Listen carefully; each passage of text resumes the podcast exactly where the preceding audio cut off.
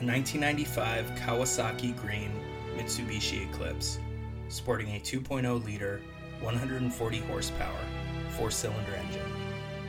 A 1999 metallic blue Nissan Maxima SE, sporting a 3.0 liter, 247 horsepower, six cylinder engine.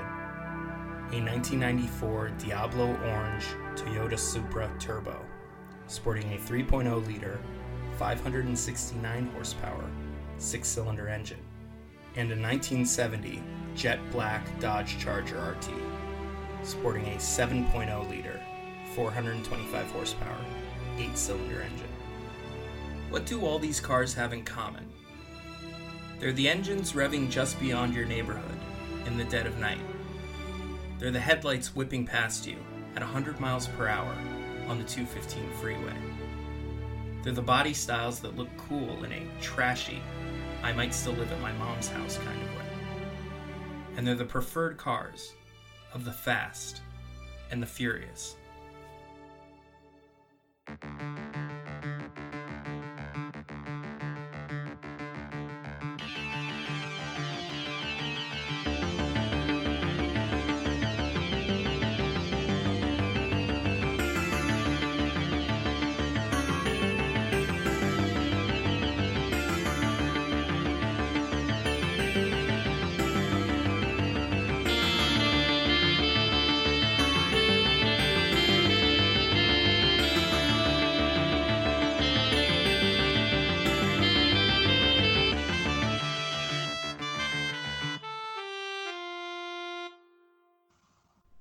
Hello, everybody, and welcome to episode one of the Reactionaries podcast. My name is Jeff Crisco, and I am here with my co host, Joe Gruen. Joe, how are you today? Good. I am very tired. I was up until 1.30 watching this movie for about. It is a movie that needs a lot of a lot of rewatch. There's a lot of nuance, a lot of detail, uh, a lot of uh, uh, uh, uh, uh mise en place. No, that's that's cooking. What's it called in uh, in movies? The uh, details in the scene. Me, yeah, something like that.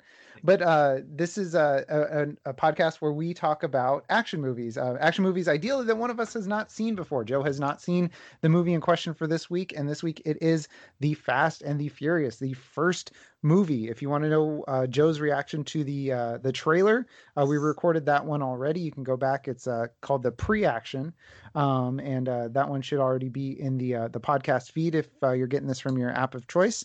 Um, please subscribe. Um, we're to try to get this up wherever we can. Like I said, this is our first full episode, but we're going to go ahead and uh, try to to grow this thing out, get it out on on any platform, and uh, please rate, review, tell your friends. Should be a lot of fun.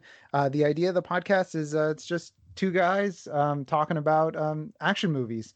And uh, like I said, ideally, uh, one of us has not seen it before, or both of us. And in this case, Joe has not seen The Fast and the Furious. So, Joe, The mm. Fast and the Furious, you wanted to talk a little bit about uh, where this this movie sits in, in, in the greater history, the greater mythos. It's it's a seminal movie in the history of the universe.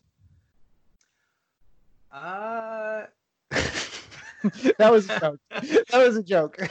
yeah, yeah. I I'm trying to figure out the best way to answer this because like in the in the pantheon of great action movies, you, so you got your Die Hard, you've got your uh, Terminator, which I mm. consider an action movie.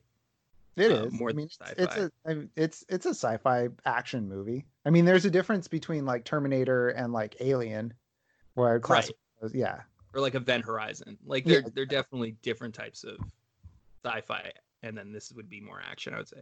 Mm-hmm. Uh, but yeah, so where's Fast? somewhere, it's somewhere. I feel like it's in a realm of its own because I, I okay, I, I'm gonna refer you to a note that I I had, and I had about like a half hour into the movie where I'm listening to the dialogue. I'm like, this is the room with fast cars. Like these people don't talk like normal people at all.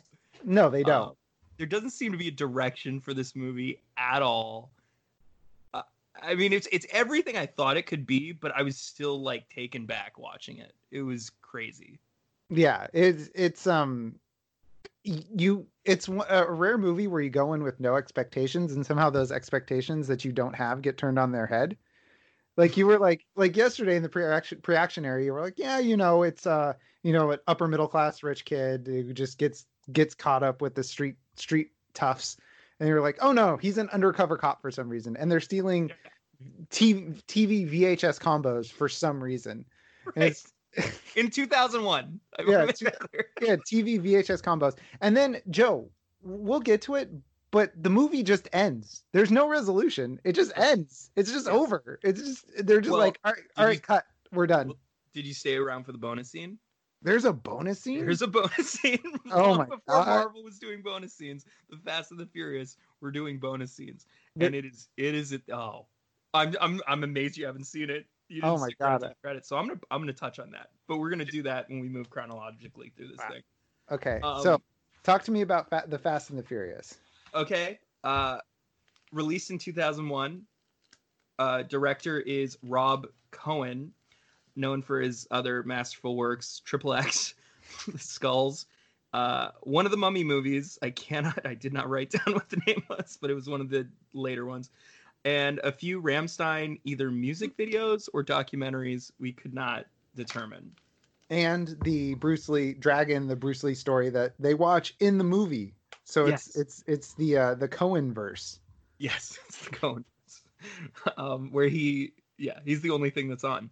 Um, and uh, that topless prophet. uh, yeah, which might be a documentary. We're not sure. We can't we can't tell. Gentlemen's clubs. Um, so yeah, big time name. like, one of the big guns in Hollywood. You know, the the next uh, uh Steven Spielberg. Zemeckis, uh, Spielberg. you got your Cohen somewhere up there for sure. Uh, Is he the lost Cohen brother? he could be. Yeah, I see a lot of similarities. Uh, sorry about that. Have a large dog who likes to bark. Oh man, yeah. Yeah. Fortunately, mine's being quiet right now. Yeah. Um, but anyway, uh, yeah. So Rob Cohen, weird. Uh, I should do more research on this guy, and I think I probably will as this thing goes on. And we'll we'll just have some Rob Cohen talk in some of the later episodes. Yeah. But um, let's talk about the actors in this. Okay. We got our so- four primary. I, I don't know if you call all of them protagonists, but they're the four central characters of the movie. You got uh, Vin Diesel, hmm you've got Paul Walker, hmm you've got uh, Jordana Brewster, and you have Michelle Rodriguez. Yes. And uh, none of their names get introduced right away. Like, you no, they find- don't. They don't. That's the problem. As I'm like, I think like we all know Dom. For some reason, Dom Toretto has just become a name. Like like Mark Hamill is Luke Skywalker. Like Vin Diesel is Dom Toretto. And even if you haven't seen the movies, you're like, oh yeah, that's Dom. Okay, I did not know Dom. I'd never heard Dom. Never heard his name was Dom. I I was calling him Vin through my notes for the first like the first page basically. He's Groot. He's also Groot, Joe. You could call him Groot. He is Groot. Yes, yes. I forgot about that. We're all Groot. Um, but yeah. So weird assortment of actors. We have Paul Walker and Jordana Brewster, probably most popular for their roles as like suburbanite, middle class white kids in teen movies. You got Paul Walker in Varsity Blues. You got Jordana Brewster in The Faculty, and uh, I think Gilmore Girls. Um, but just like those are their roles for the most part. And then you And have Vin Diesel. You keep trying to steal Chuck from Jordana Brewster. Yes, that came later, uh, after her career had fallen off, which we'll talk about because I think this movie had a lot to do with it. Um, and then you have Vin Diesel, you have Michelle Rodriguez, and they're more popular and more well known for being uh, badasses, like really like the badasses of Hollywood. You have Vin Mhm. Diesel in Pitch Black. Um, I think he was in Saving Private Ryan too. Yeah, he was. Yeah, in a bit role. And uh, you have Michelle Rodriguez from Girl Fight and like a bunch of other movies where she plays like an inner city tough kid. And so a weird assortment, right? like it almost feels like the producers are trying to create a wide spectrum and a wide net to capture audience, different audience members. Yeah. And did you see who they were trying to get for different roles? Like for instead of Paul Walker, they were trying to get uh, Christian Bale or Mark Wahlberg. Yeah, interesting. Yeah, and and for um for Mia, who is Jordana Brewster, it looks like they were trying to get uh, like Jessica Biel or Sarah Michelle Gellar. That would be really weird if it was Sarah Michelle Gellar. So that yeah, that makes sense for that. So they really they went for like the good, wholesome, down to earth. I don't know what you call it, like not down to earth, like wholesome, middle Like- class actresses, Like girl next door types. girl next door types for this role of a girl who has a older brother who's a convict, and a, and a father who like burned alive in a Dodge Charger. Who, by the way, this has built and destroyed like uh Dom like over and over. You can tell it's something that just completely weighs on him. And she just doesn't it doesn't seem to be part of her life at all. she doesn't bring it up once. Yeah, it it never happened. It never happened to her. She she was driving around Paul Walker for fun, just doing like all these tricks in the road, just driving like a crazy person. It's like, oh yeah, you know, my, my dad died in a horrible car wreck, but you know, know- Let's just give this a spin. Yeah. yeah, Spinning out. Oh yeah. So really weird. Really weird choice for that for that girl. And they're just they're different actors, so it feels like I said, it feels like it's it's a wide net. Mhm. Um, but then you see their their different career arcs all take kind of the same turn downward. Like a dive. yeah, they're not in big movies after this. Like Vin Diesel is just in basically Riddick movies. Uh, he was in Triple X, which is basically like an action movie. He's basically just Dom. Yeah, in that he's, he's Dom. Yeah, and uh and then in Fast and Furious movies, same thing for Paul Walker. He's just almost exclusively in Fast and Furious movies after that. And Jordana Brewster and Michelle Rodriguez disappear from Hollywood for upwards of eight to ten years. Like they're not in anything. And Joe, um, this is uh, Chuck okay. Erasure again.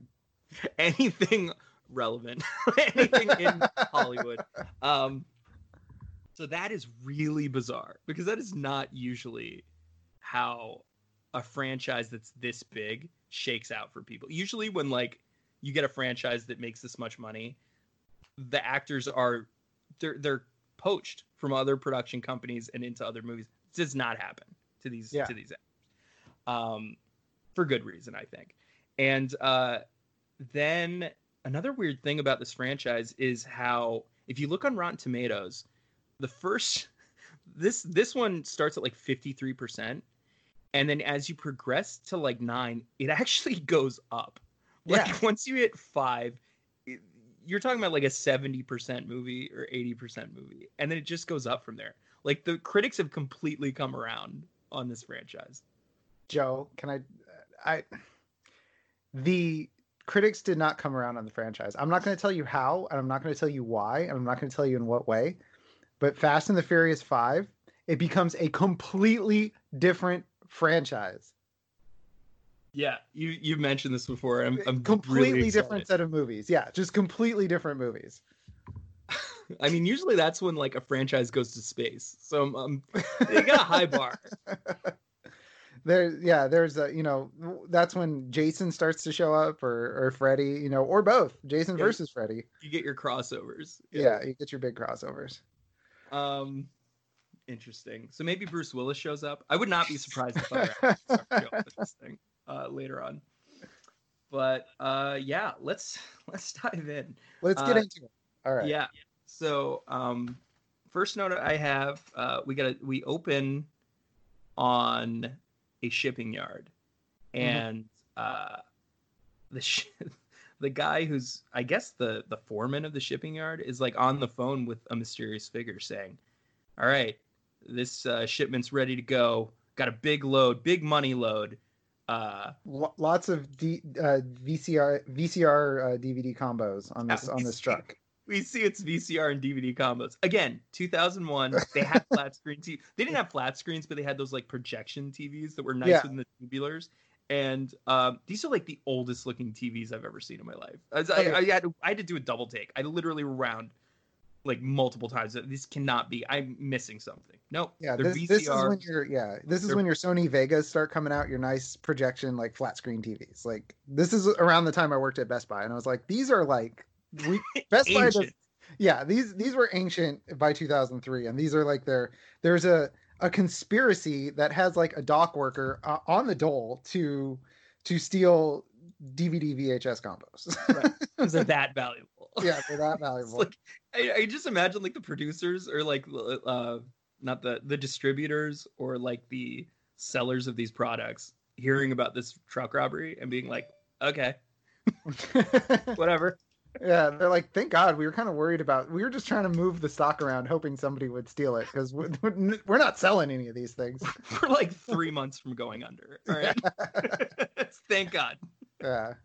Um, okay, so we get uh yep, have the shittiest TVs bolded here in my notes.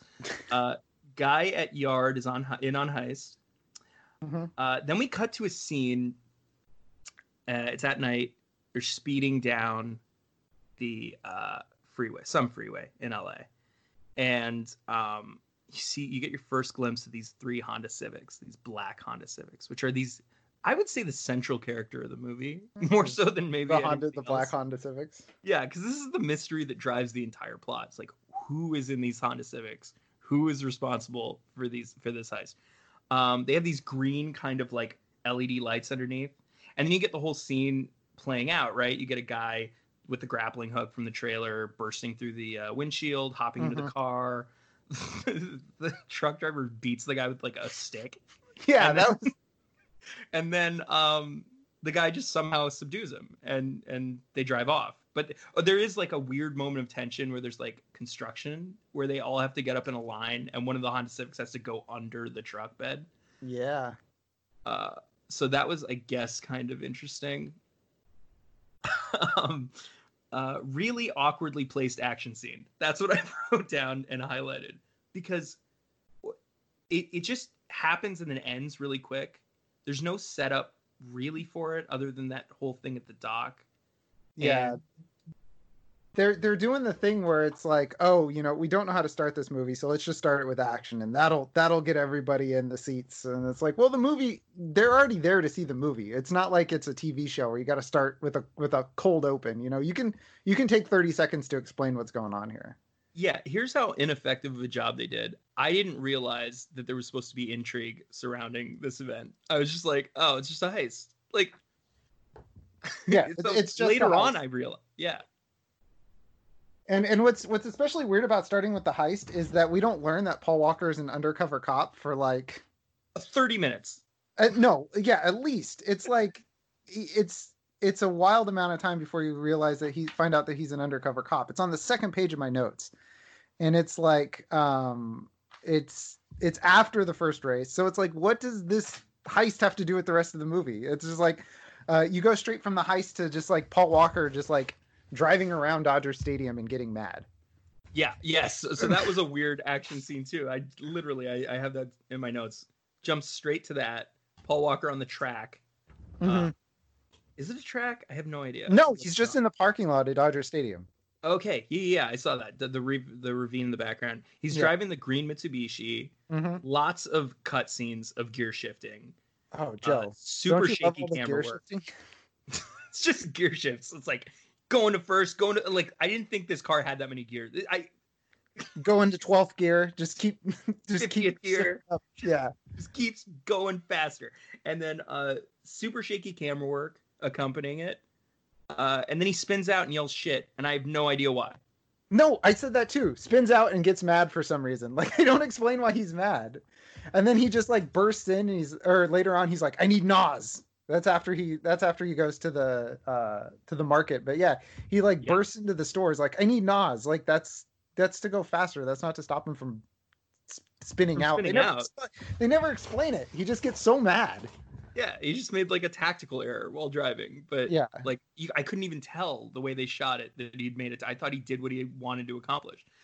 Um, you know what? N- now that I think about it, I wonder if he was practicing to drive at high speeds and he lost control because he's an undercover cop. So it's it's it's oh. like um it's like the Armageddon thing where they're like, well, wouldn't it be easier to train a, an astronaut to use a drill?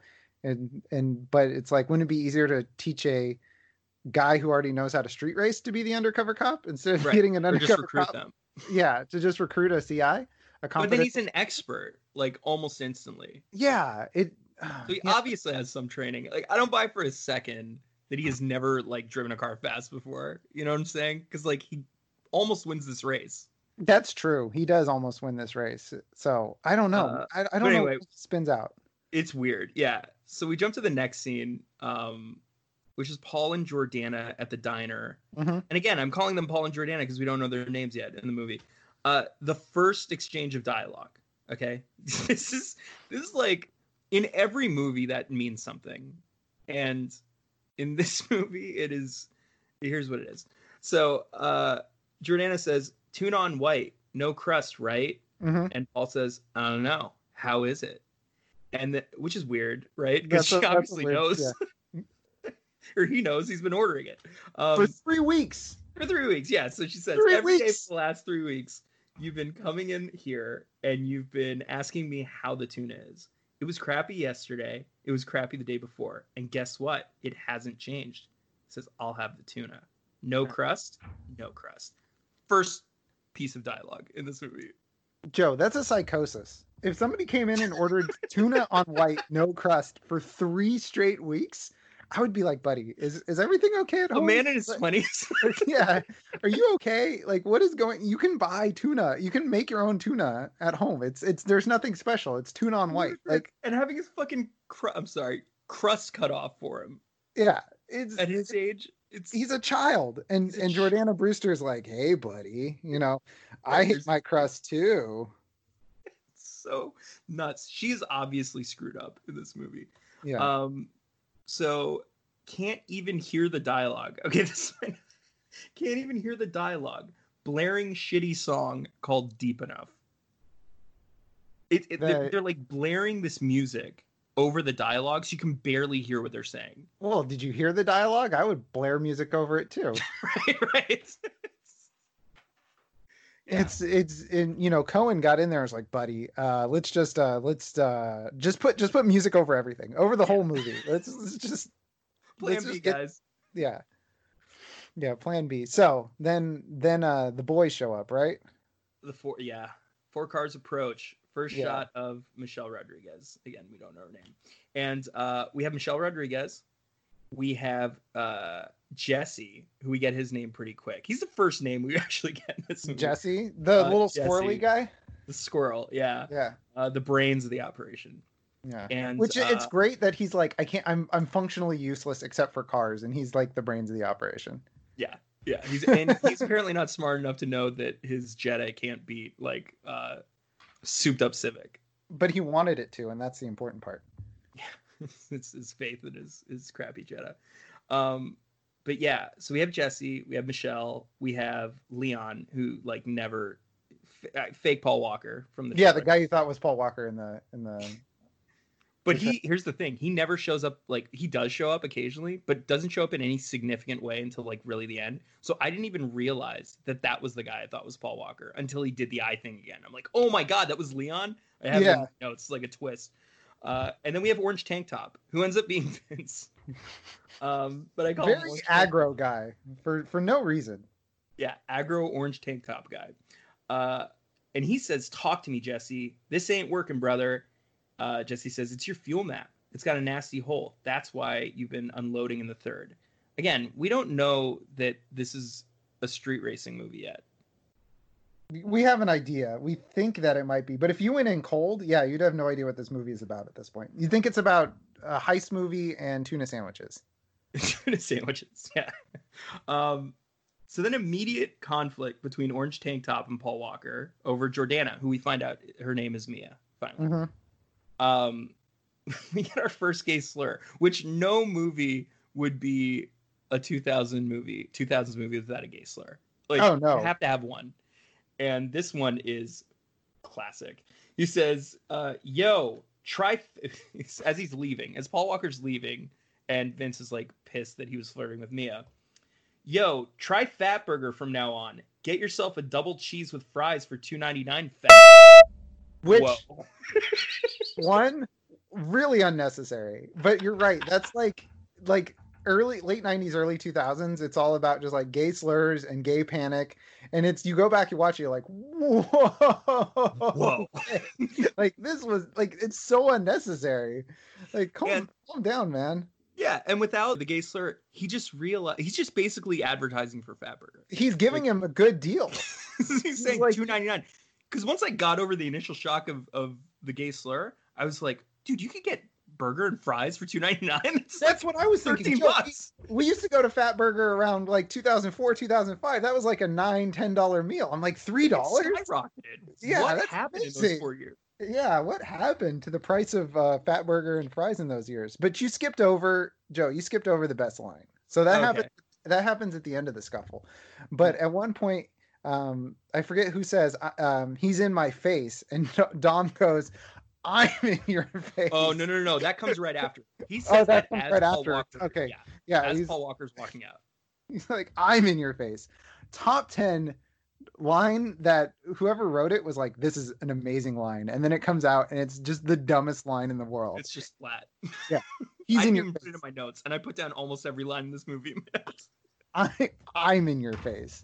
Like it's just like, uh, okay, thanks, thanks, Dom. Thanks, There Dom. is a really weird aggression thing going on. So like I, I put in my notes, uh, these people act like a pack of gorillas who Mhm. barely learn to talk. And it is. They have this weird society where like Dom is at the top. He's like this lurking figure in the background, but he's clearly the alpha. And then Mhm. you have the women who kind of like one who wants to bang him, and then his sister's just subservient to him. And like and then you have like the guys who are all fending for his approval in a in weird ways, and he's denying them in weird ways. And I just I, I couldn't wrap my head around it because this is the first time you really see it in action when Dom breaks up the fight between Paul and uh uh who I guess oh we find out in this scene he's Brian, so I'll call him Brian from now on. Um Brian because Dom called says Brian Spilner or something. That sounds Yeah. like a serial killer name. that's yeah, that's which first of all, no, it doesn't. Serial killer No, names doesn't. are like they're like you know like they're three three part names, like John Wayne Gacy. Like that's a Exactly. that, that's a serial killer name. exactly. Uh, yeah, they're very plain. Ted Bundy. Yeah, you're not getting like Spilner in there Yeah, or, or whatever his weird last name was. Uh, so then Paul Walker, uh, he's getting his ass kicked in this fight, right? Yeah. and then he gets saved by Vince. Uh, and then Vince has a really weird line that I wrote down, where yeah, so so Vince says like he he was in my face, and then he's like I'm in your face, and then he says something else, and then Vince goes relax. Don't push it. You embarrass me, which is so weird. because Vince basically the the scene goes. Vince gets out of the car and then like it's like my car doesn't work. I'm gonna go fight Paul Walker over this. Like Right. and then he's like, "You're embarrassing me." You embarrass me, which is something a dad says to his son, not like two men relatively the same age say to each other. He's like, "Dom, I'm not mad. I'm just disappointed." yeah yeah so weird um so dom tells brian he's fired which is weird because i didn't know that brian worked for dom but apparently Yeah. dom has all sorts of powers that we don't realize at this Yeah. point in the movie Which, by the way, uh, Dom's supposed to be 24. Just just imagine a 24 year old having this much power. yeah vince is not 24 or No. vin, vin. Vin, Vin Diesel is like 35 in this movie, but he's supposed to be 24. nowhere near 24 uh yeah so yeah tells him he's fired. Brian's boss says he's messing with his business. So brian yeah brian returns to his auto parts shop that he works Mhm. for and his boss comes up to him. His boss has been on the phone with with dom Yeah. and is like yes thank you. So sorry which is weird. And then uh, basically tells brian like you're messing with my business because when all because because Dom sorry Dom when he races brings all the kids to the shop Yeah. explain that They they're like, I need Dom's muffler. It's an auto part shop. It's like it's like drawing the kids into like Kragen or AutoZone. Like it doesn't make any sense for for there to be like this word of mouth, like, oh, we need to do this. And and you see later on that that with uh the purchases are all like big money purchases. They're they're not Yeah. like kid because it's a it's an auto part shop. Like like what are the kids buying? They're kids. Yeah. they're getting off market stuff for these street races they're not going into a standard legal auto parts store. Yeah. Un- unless later on Hector goes in and then Paul Walker just like immediately rats him out to, to Dom. like he's like, hey, he's buying all this stuff. Like, but here's my question. Here's my question. So we Okay. learn we learn later that uh, Paul Walker Brian is an undercover cop.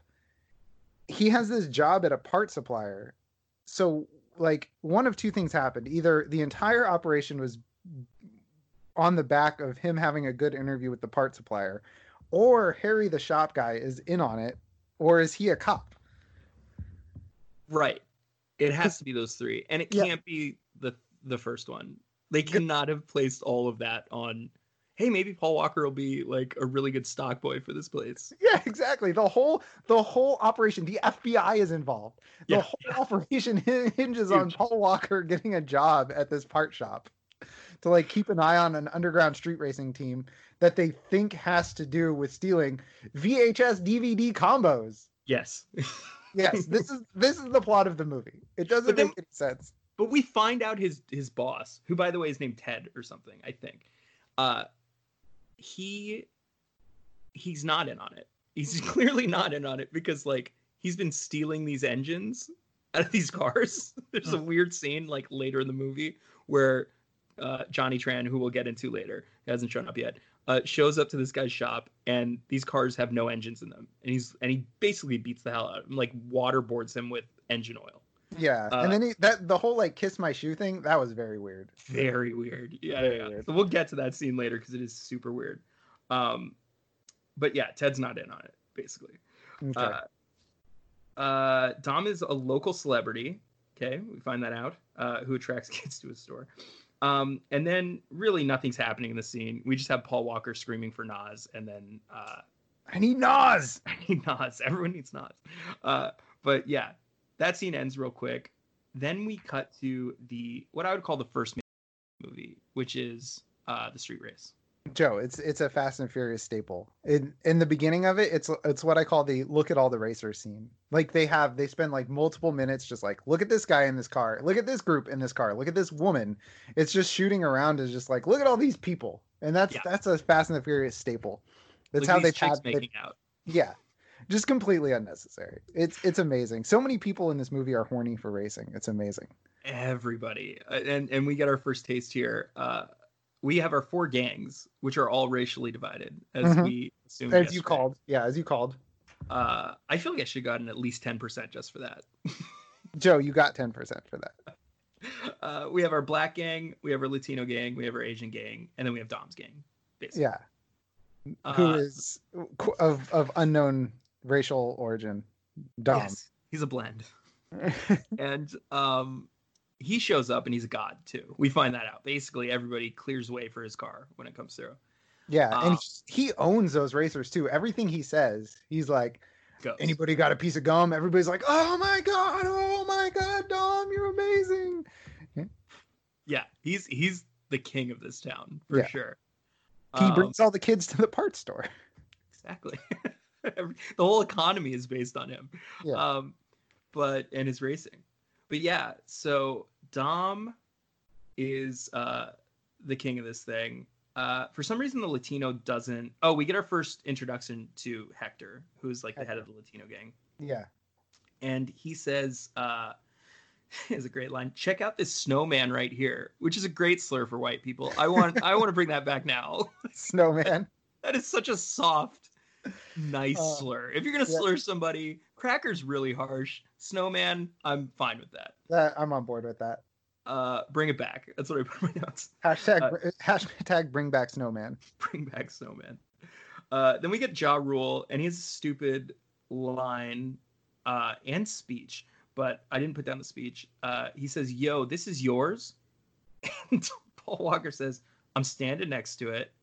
And then ja rule says that's not funny or no he says that's no he says that's funny Yeah. and then i put in my notes no it's not no, it is really not. really like is that if that's a joke whew, i remember taking a deep breath like i'm in for the long haul here this is crazy um Here's the best part about Ja Rule being in this movie is he's completely inconsequential. You could just remove him from the movie entirely and it would not change at all. so it's essentially right when i guess too like Yeah. i was like he's just in here for these sex jokes and and I guess the main theme song at the end. Yeah, the uh yeah, the, but it it's it's he's completely inconsequential, and you're just like, is that why is Ja Rule here? Monica. so, uh, so there's a beef with Letty and Blonde Girls. Mm-hmm. Uh, we we get our first taste of like the bipolar relationship of Dom and Letty. Michelle like, Rodriguez, yeah. Michelle Rodriguez. Yeah, sorry. We finally find out her name's Letty.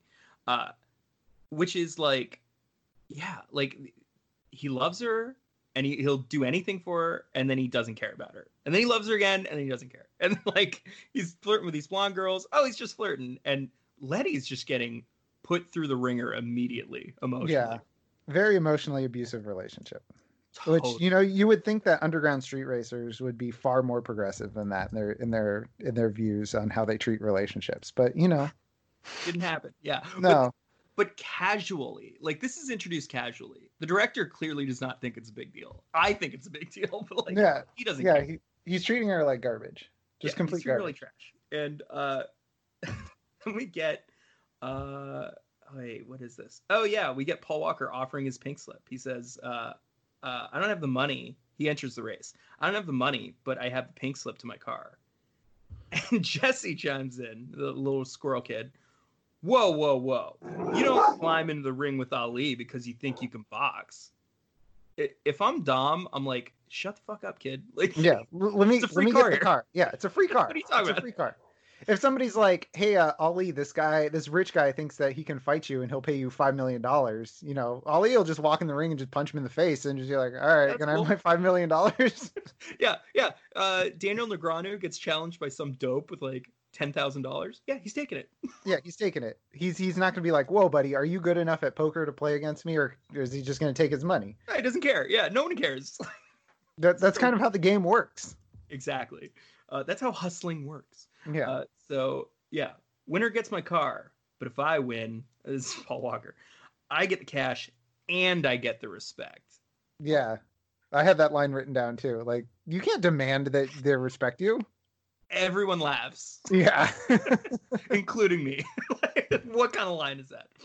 Um, uh, I have a guy shouting "goddamn street racers." Uh, oh yeah, the the like pizza guy. They're like, "Roads closed, buddy." Goddamn street, which is like a weird kind of. I'd almost expect that in like an 80s movie, but not like a 2000s movie. That's such an awkward line. Yeah. Uh, Brian's in his car, pulls out a computer with weird pulsating graphs. Yeah, there's just like a lot of charts that are just like moving a lot, and I'm like, I don't, I'm, I don't know what this is. It's like but a I, pyramid I, of 3D bar charts that are like pulsating. Yeah, but I like this part because it's like Ja Rule is horny. Then we get the thing where we were talking about yesterday. Then you get Dom, who's all business. You get Brian, who's all business, and then the Asian well, guy. Well, Brian's scientific. Well, Brian's scientific, but then you get the Asian guy who's playing video games.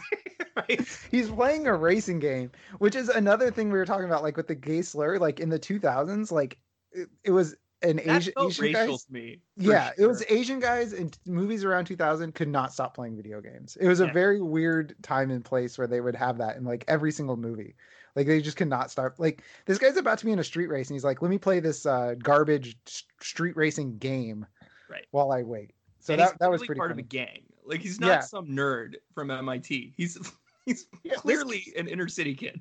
Yeah, with like silenced Uzis this gang has. They're not messing around. And he's like, let just let me let me get some Mario Kart in before I start, you know, this illegal underground street race. Yeah. How is Johnny Tran not just in his face, like slamming his head on the front of the car? Because Dom's in his face. Dom's in everybody's face. I'm in your face. so uh shots of okay, we finally get our our first big action scene. I gotta say, big disappointment basically everything is CGI. We get like CGI cars zooming by, CGI backgrounds, blue screen effects. Yeah, weird. It, like it's, motion it's blur. Great. It's not great. It's and Joe, Joe, this is where we get our first physics lesson. Okay, very excited. Okay. Give you the so, floor. So, uh, so the the races in the movie they're all a quarter mile, right? They're quarter mile. I live my life a quarter mile at a time. I need a 10 second car. That's a car that goes 90 miles per hour for a quarter mile. Mhm. This race, so at one point they had 130 miles an hour with about a minute and a half into the race. The race is two and a half minutes long. Mhm. Okay. The scene is two and a half minutes long. Joe, do you know how fast they have to be going for a quarter mile to last uh, two two minutes and 30 seconds? Seven miles an hour. Yeah, yeah. I was gonna say. Seven miles an hour, Joe. Most of these cars are at least hitting nine seconds, a zero to sixty, or or a quarter mile or something. Like, yeah. They hit they hit one uh, they hit a, a 130 miles per hour. They show it on a speedometer, but they have to be going s- 6.67 miles per hour, seven miles an hour for this thing to last two and a half minutes. absurd. Like for this scene to like, I would actually really respect it a lot more if it was like just like a 10 second scene. Yeah, yeah, with like a few quick flips and like, and then you don't have to CGI. Like you don't have to CGI everything if you're just doing a quick 10 second clip of cars zipping by. Yeah, and but you can't have the like, oh, I'm gonna hit the NOS. Let me hit the NOS. Let me hit the NOS because Yeah, it's be like, yeah, You then, can't have then the, the race would be over. Yeah. yeah, yeah. Eh, okay, I'm I'm sure that's not the last physics lesson we'll get in this podcast. Yeah, there's Um, you had some beef with the car flipping at the end. Boy, don't get me started. Uh, Dom wins by an inch. Doesn't Uh, matter if you win by an inch or win by a mile. Winning's winning. And uh, Brian uh, claims, "Dude, I a classic line, which I remember from. It wasn't in the trailer, but I somehow knew this line. He's like, "Dude, I almost Almost- had you." Yeah. And then everyone laughs, Just amazing. Just amazing amazing cell phoneage. but I'm not laughing. Yeah. That's the difference this time. It's a little brother line. Like trying to be like, yeah, you, you know, I, I I almost had you. I almost had you, you know, next time. Oh yeah, we clearly get the sense that he wants to be near Dom, but we don't understand why yet because we don't know that he's a cop. Yeah. Uh, so it just comes off really weird. Um, cops come, everyone scatters. Uh, we get our chase scene with Dom. He parks his Mhm. car in a garage and then escapes on foot Yeah. from a police car. Not sure you did the physics on that one, but I'm gonna go ahead and say that a guy on foot, no matter how fit he is, is not gonna outrun a car. No, Uh, and, and my note in this is that Dom was the most chalant of all time. Like a cop car drives by and they're like Dom Toretto, and he just like books it. It's like like if he could have been like, no, I wasn't there. That wasn't me. Like they couldn't prove it. But he was just like the most like yeah, the most like instead of being nonchalant, he was just the most chalant of all time. Like somebody's like, excuse me, do you have the time? And he just sprints off running. Like that's oh how my god. oh no. Uh, but we get Brian rescuing him. Which is Yeah. Uh, and that's cool. And he says, uh, Dom responds, You're the last person in the world I expected to show up. Did you expect anyone to show up? Like, Yeah. As I'm, running, as I'm running down this alley, I was, you know, I was expecting someone to show up, just not you. Yeah. And then he brings it up again later where he's like, You didn't show up for me to Vince. And it's like, did did everyone know? Like we weren't told. so like the audience doesn't know that like he's supposed to get picked up. I just assumed he's parking the car and then escaping by foot. And if he is getting picked up, why not stay in the garage? What is he doing? Yeah. What is and and, and the it seemed the mo when the cops come is they scatter so that Yeah. nobody. Yeah. So that like they can't catch all of them. So conceivably, Vince was supposed to scatter. Like Yeah. that. It, it doesn't make any sense. It, it's back to the gorilla thing. It's like there's the logical conclusion, and then I get mad because the logical conclusion isn't w- what I want it to be. Yeah. The the other gorillas are supposed to read the chief gorilla's mind. Exactly. Uh weird. So we get a heart to heart um about prison time. Dom says, I'll never go back. And then which is a great line because Brian later says he'll never go back in a really awkward exchange with the sergeant. Yeah, he'll never go back. The, the He'll never the, go uh, back, you know. ridiculous. Uh, so Johnny Tran is introduced. Uh, Yes. They stumble into Chinatown, or where I don't know what what's Chinatown in LA. Some is this even a real place? This this place with these pillars and lines and stuff.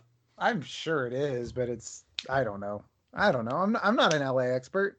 I'm not either. It's it's an LA Chinatown or Yeah. whatever or Japantown. Are they Japanese? I don't even know. They don't explain. Uh, he Well, says- Tran Tran is Vietnamese is a Vietnamese last name. Yes, you're right. Yeah. So the the Viet uh, Vietnamese gang, I guess. Viet, Vietnam, Little Vietnam, Little Saigon, Little, Saigon, Little Little Saigon. Uh, where is Little Saigon? uh, L.A. Oh, there you go. Perfect. Uh, okay, so it's Little Saigon, And he says, "I thought we had an agreement. You stay away, I stay away. Everybody stays happy." That's Johnny Tran. And then uh, uh, Vin is like, "We got lost, Johnny." Um, okay. Yeah. All right.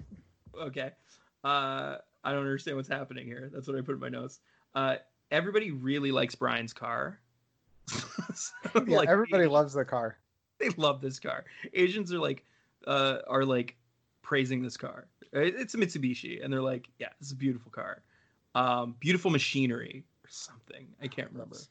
Gross. I hate the way people talk about cars in these Ugh, movies. it is It's, it's, so it's disgusting.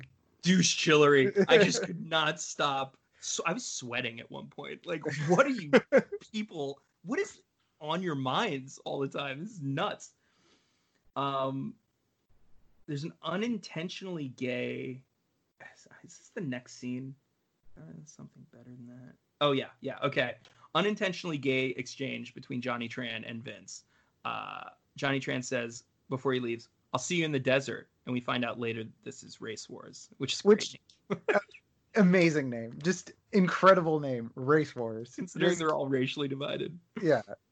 Um, yeah, he says, "I'll see you in the desert," and then Dom says, "You're gonna need something better than that crotch rocket," because he's riding a motorcycle. hmm And uh, he says, "I got something for you," and then he's gone. Yeah. what is that? And then they come back, and it's like, oh yeah, by the way, we wanted to make your car explode. Just like they went and they talked about it. Like they're like, so should should we should we shoot up the car? Yeah, let, let, let's shoot. Yeah, originally we thought we were gonna be civil about this, but you know, whatever.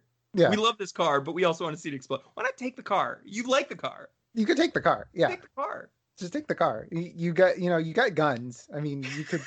They don't. It's simple. they don't. Simple So math. that that could be your car if you want. exactly. Oh my god. Uh, So yeah. then we then we go to the house party. Oh no no no wait. We first we get a great exchange that I got to talk about right before the house party. Uh, Brian asks him, "What the hell is that all about?" Remember we talked about it yesterday. Oh yeah, our, our great acting. yeah. Dom says, "It's a long story." Uh, Tran shoots up the car and it explodes. And he- oh no, he says it's a long story before Tran comes back, and then he says it again. Like he's like, "What the hell is that all about?" Brian says that, and then Dom says it's a long story. So he says it twice, which is weird. And then uh, Brian says, "We got a long walk," and Dom says, "Business deal gone bad. Plus, I slept with his sister." That's not a long story. Yeah, that's a that's a fairly short story. That's That is a quick story. Yeah, that's a pretty quick story. Also, they don't walk; they take a cab. Yeah. like I'm ready to be like, oh man, how long are they gonna walk? And then the next scene, they're just like pulling up in a cab. And I'm like, oh, okay, so they didn't have a long walk ahead of them. Yes, they took a cab. Uh, oh, house party. Okay. My my favorite scene. This is my favorite scene in the whole movie yeah. Yeah, because it's it's it's like it's like they went up to a 14 year old and they were like, okay, what do you think a cool adult party would be? There's like a guy just like play, like Vince is just like playing random licks on a guitar. Yeah. There's just like random women making out. Like it's just like this is like a 14 year old like, what do you think a cool house party would be? It's like uh guy playing guitar, girls making out, right.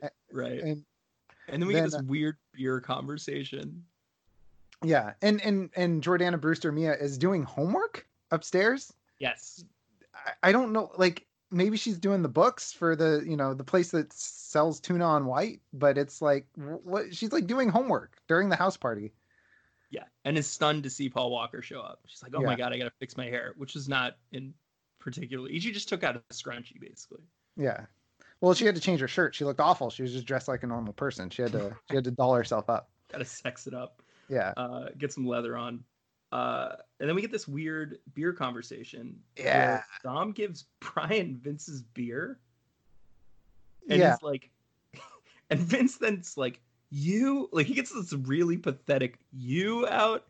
And then I just wrote gorillas. Cause, like, yeah it's, it's, yeah, he like took a banana from one gor- gorilla and gave it to another. which yeah and it's it's a it's it's a total cuck move which if i'm paul walker i'm like can i get a beer that's not flat and warm. Can I like can I get With a new one? spit on it, but Yeah. instead he wipes the spit off super badass. Yeah. And he just he just cucks Vince so hard doing that. It's And so yeah, it's weird. just, it's just gorilla stuff. That's all it is. And then he Yeah. said Vin Diesel says the best line. You can have anything as long as it's a corona. That's right. Yeah, that's a great line. Um, and Paul's fine with it, uh, which you know he should be. Corona's great. Yeah, And they're- yeah, Don't- and then Vince is just beer. Don't get me started on this coronavirus, Joe. Oh, my yeah, god. yeah, yeah. Machi, machi. tie-in. Yeah, thanks. Um, but yeah, so Vince is. I'd feel bad for Vince if he wasn't such a homophobic weirdo. Uh, but anyway, it's just a guy with rage issues that everybody just dumps on repeatedly. yeah, I, I wrote at some point like Vince is about to snap. He's gonna go postal, but it comes a little later. Um, so there's a weird burn number two of the movie where uh, Vince is going upstairs with with Letty, and he says, "Hey, you know you owe me a 10 second car, right?" Yeah. And Letty goes, "Ouch," which That's really just a statement of a fact. Like, Yeah. hey, remember Like if- I beat you. You have to pay up. Just, Yeah, just like if- remember that. if I told you like Jeff, you owe me 20 bucks.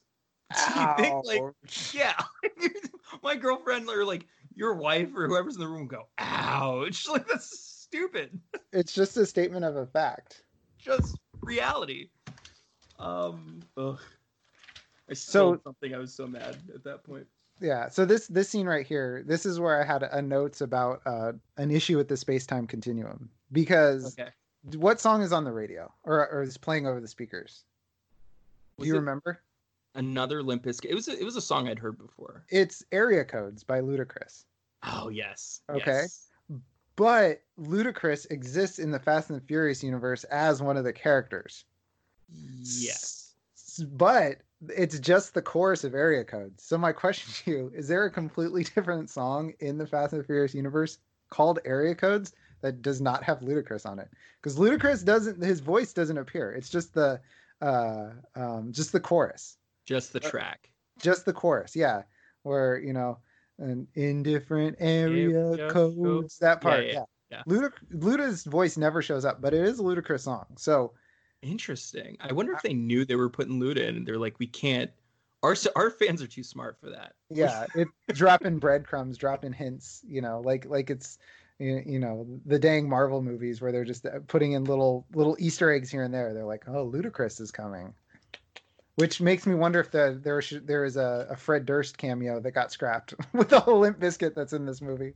You know, uh, now that I know that you don't watch the post credit scenes, I would not be surprised. oh my god bunch joe i need to know. All right Very so next next day.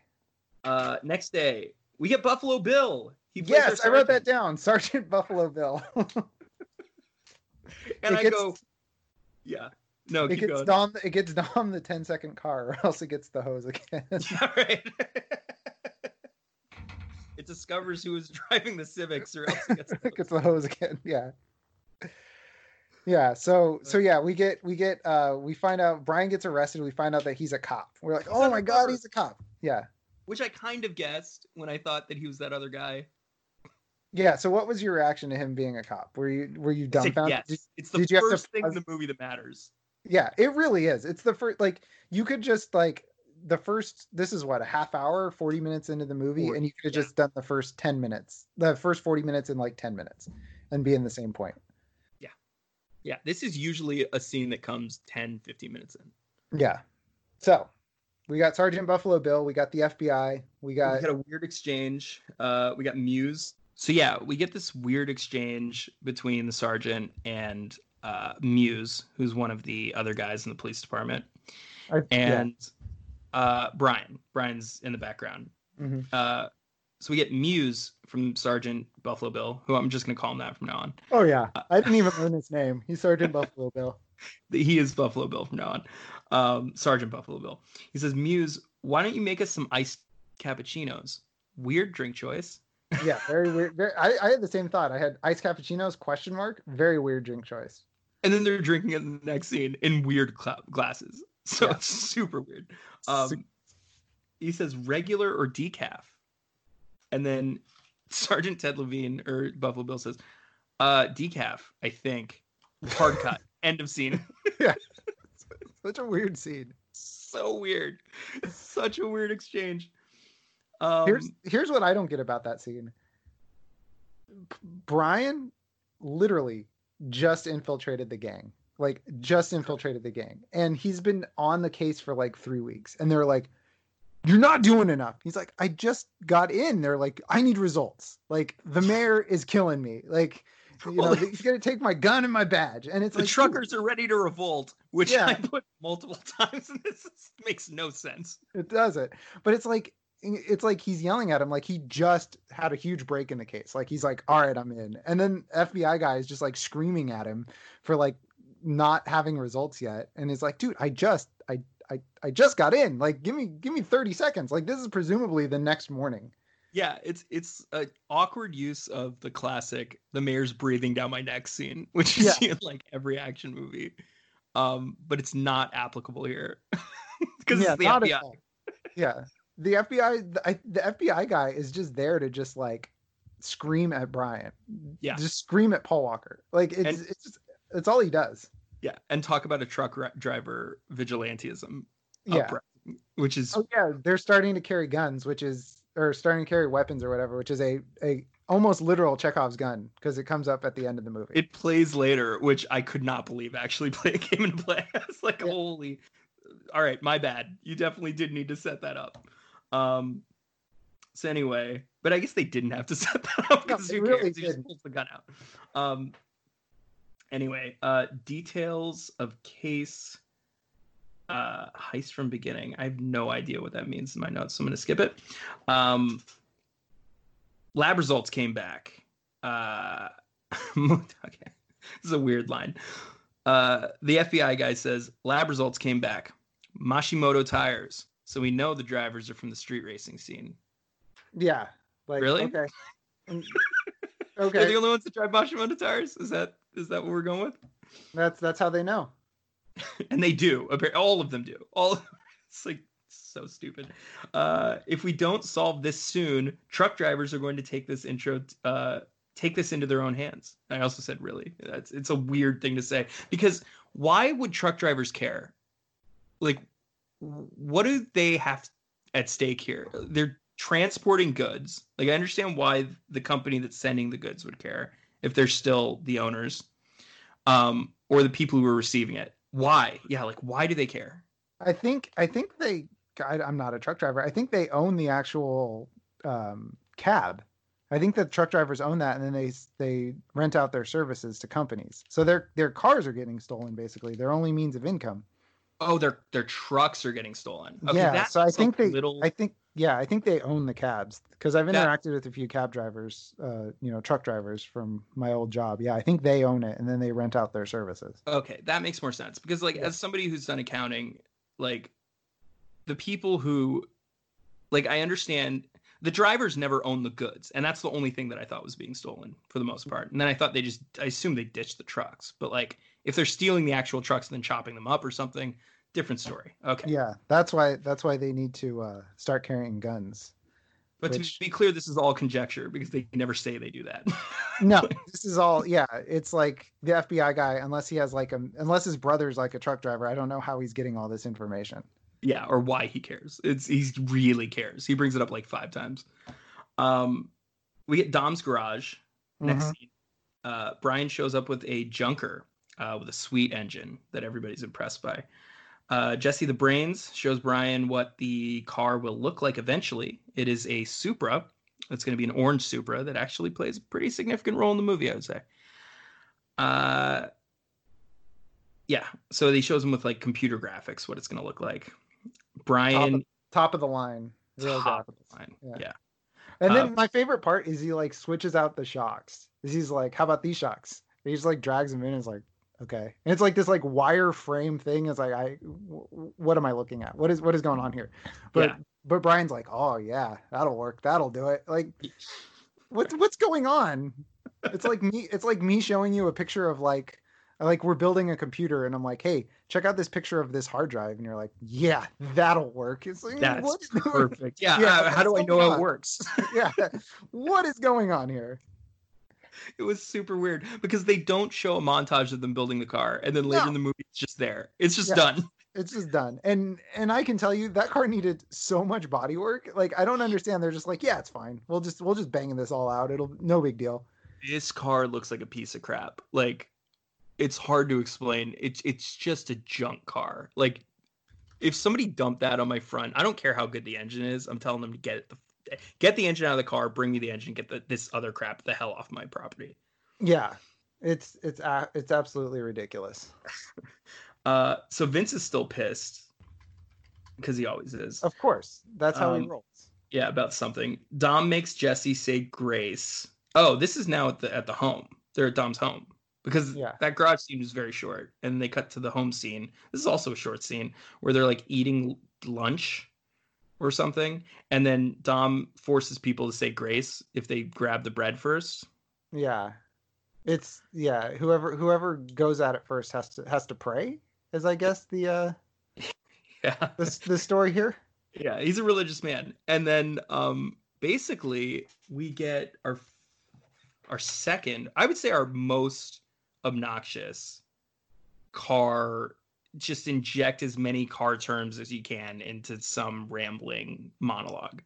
Mm-hmm. I wrote I wrote uh Brian breaks in, Vince gets him lots of car gibberish. Yeah, Oh no, that was ordering parts. Ordering parts, just lots of car gibberish from Hector. but even more car gibberish here. And then Letty caps it off by saying he prayed to the car gods, which Yeah. I guess people laugh. not me. Um, so we get our next scene. Uh, it's also a weird scene. Hector shows up at the car shop, uh, flashing his cash. First scene where he's flashing cash. Uh, and he needs three of everything, which is a red flag, right? Because he Oh, got yeah. those civics. Brian stakes out. That's apparently enough evidence for Brian to stake out Hector's crew.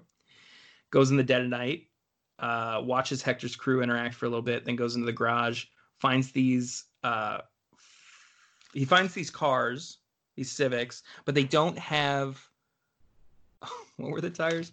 Like Matsu Mosho tires. They Yeah. have, and so obviously they can't be the same cars. oh man. Um, it only took 47 minutes for a story to develop. That's what I put in my notes.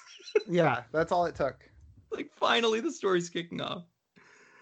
Um, but then it's quickly, you know, blunted out by uh, or stomped out by this uh, Pirelli tires uh, snag. They're searching Yeah. for the Civics. I'm sorry. I said, yeah, the the, the whole tires. It, it's yeah. So they're searching for the Civics. They're searching for the Civics in the garage. They find the Civic. Uh, yeah, it's got the Pirellis. All right. Um, Vince catches Brian and points a shotgun at his face, which is actually the sweetest shot in the whole movie, where it's the scene of like, it's basically from Paul Walker or Brian's point of view, where he's staring down the barrel of his shotgun. And I was like, this is a sweet angle. This is the first time good camera work's being used in this movie. Um, but then this kind of dissipates really quick. Like he brings him to Dom. Dom's there. Dom says, "You better start explaining yourself." And Brian gives, I put stupidest explanation ever. Brian is checking out the opponent's cars for Dom. Yeah. He's like, "Yeah, you know I can't lose another race, and you got to know what they're driving, right?" And Dom's just like, "Okay," which is like, "What? What are you talking about? Like that? That's not Why does it matter? Why does it matter? You're. It's not a chess game. Yeah. It's like just drive a fast car. Drive the fastest drive car. faster than the other guy." Yeah, that's all it is. It's not a chess game. It's a race. It's literally. It doesn't matter how fast the other guy goes. You just have to go as fast as you can. Yeah. But Dom eats it up and he's Yeah. like, all right, let's go check out these cars together. Like, they, Oh. I think, like, well, he says, let's go for a little drive. It's like the line from the trailer. And then I think, oh boy, they're headed to the desert. Like, this, he's going to get killed. Or, like, It's gonna get this is going whacked. to be this great, intense scene that you always get in these movies where someone's undercover, where uh, the bad guy, the criminal, has a gun to the guy's head, is really pressing him. But there's none of that. Like, it's just, they're buds again. And they're just, Mm. No. Joe, he goes. He mo. He's a cop. He moans like a cop. Yeah. That's what Vince says. Whatever that means. And then Dom's like, "Are you a cop?" Paul Walker does not answer. He doesn't, say no. He it's doesn't like the no. lizard person. thing. Yeah, that's what no. I have. That's what I have in my notes. I put you a cop, and then I put lizard question. but it also plays on the dumb guy theory that if you ask a cop that they're a cop, they have to say yes, or they Right. or, or they just don't answer the question. Yeah. But it's it's just like you a cop, and, he, and then that's when he's just like he doesn't answer the question, and they're like, okay, we're good, we're Right, good. we're good. You don't seem Yeah. like a cop.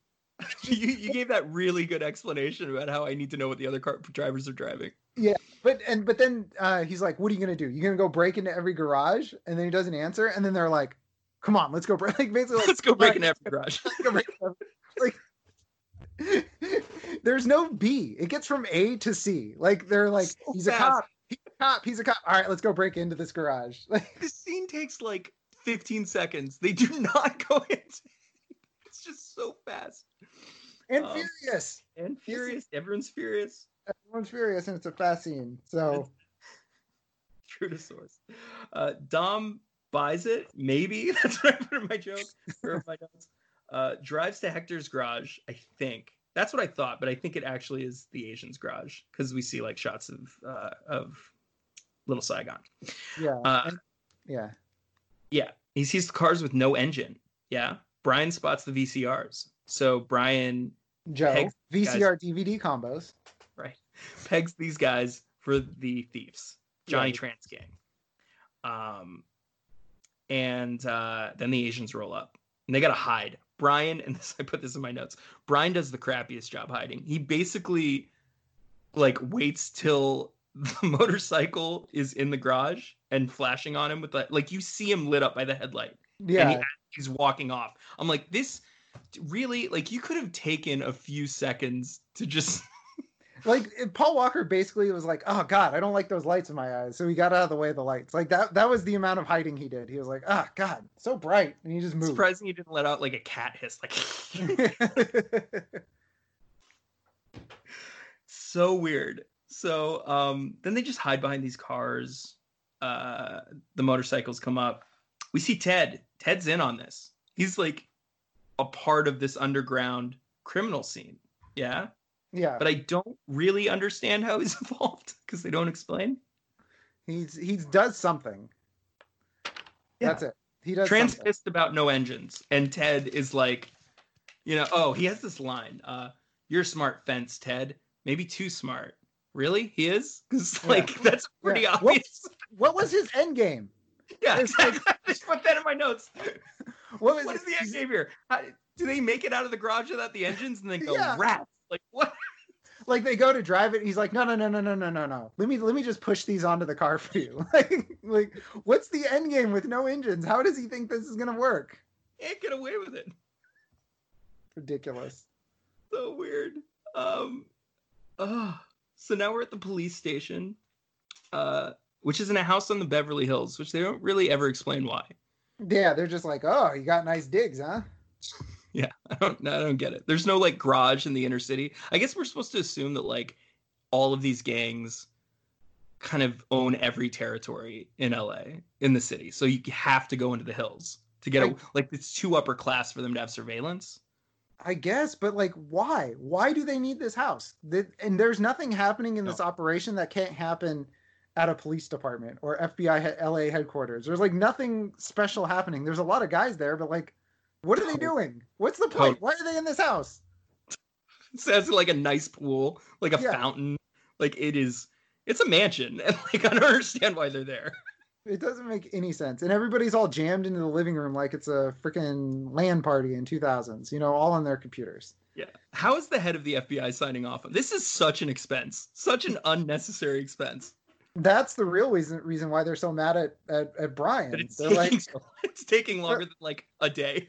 Yeah, this is costing us ten thousand dollars a day to rent this house. It's like, well, don't rent the house. Don't blame me. I didn't ask for the house. It has the iced cappuccino machine. It does. Yeah, they can have those nice cappuccinos because they Yeah. rented out the ten thousand dollar day house.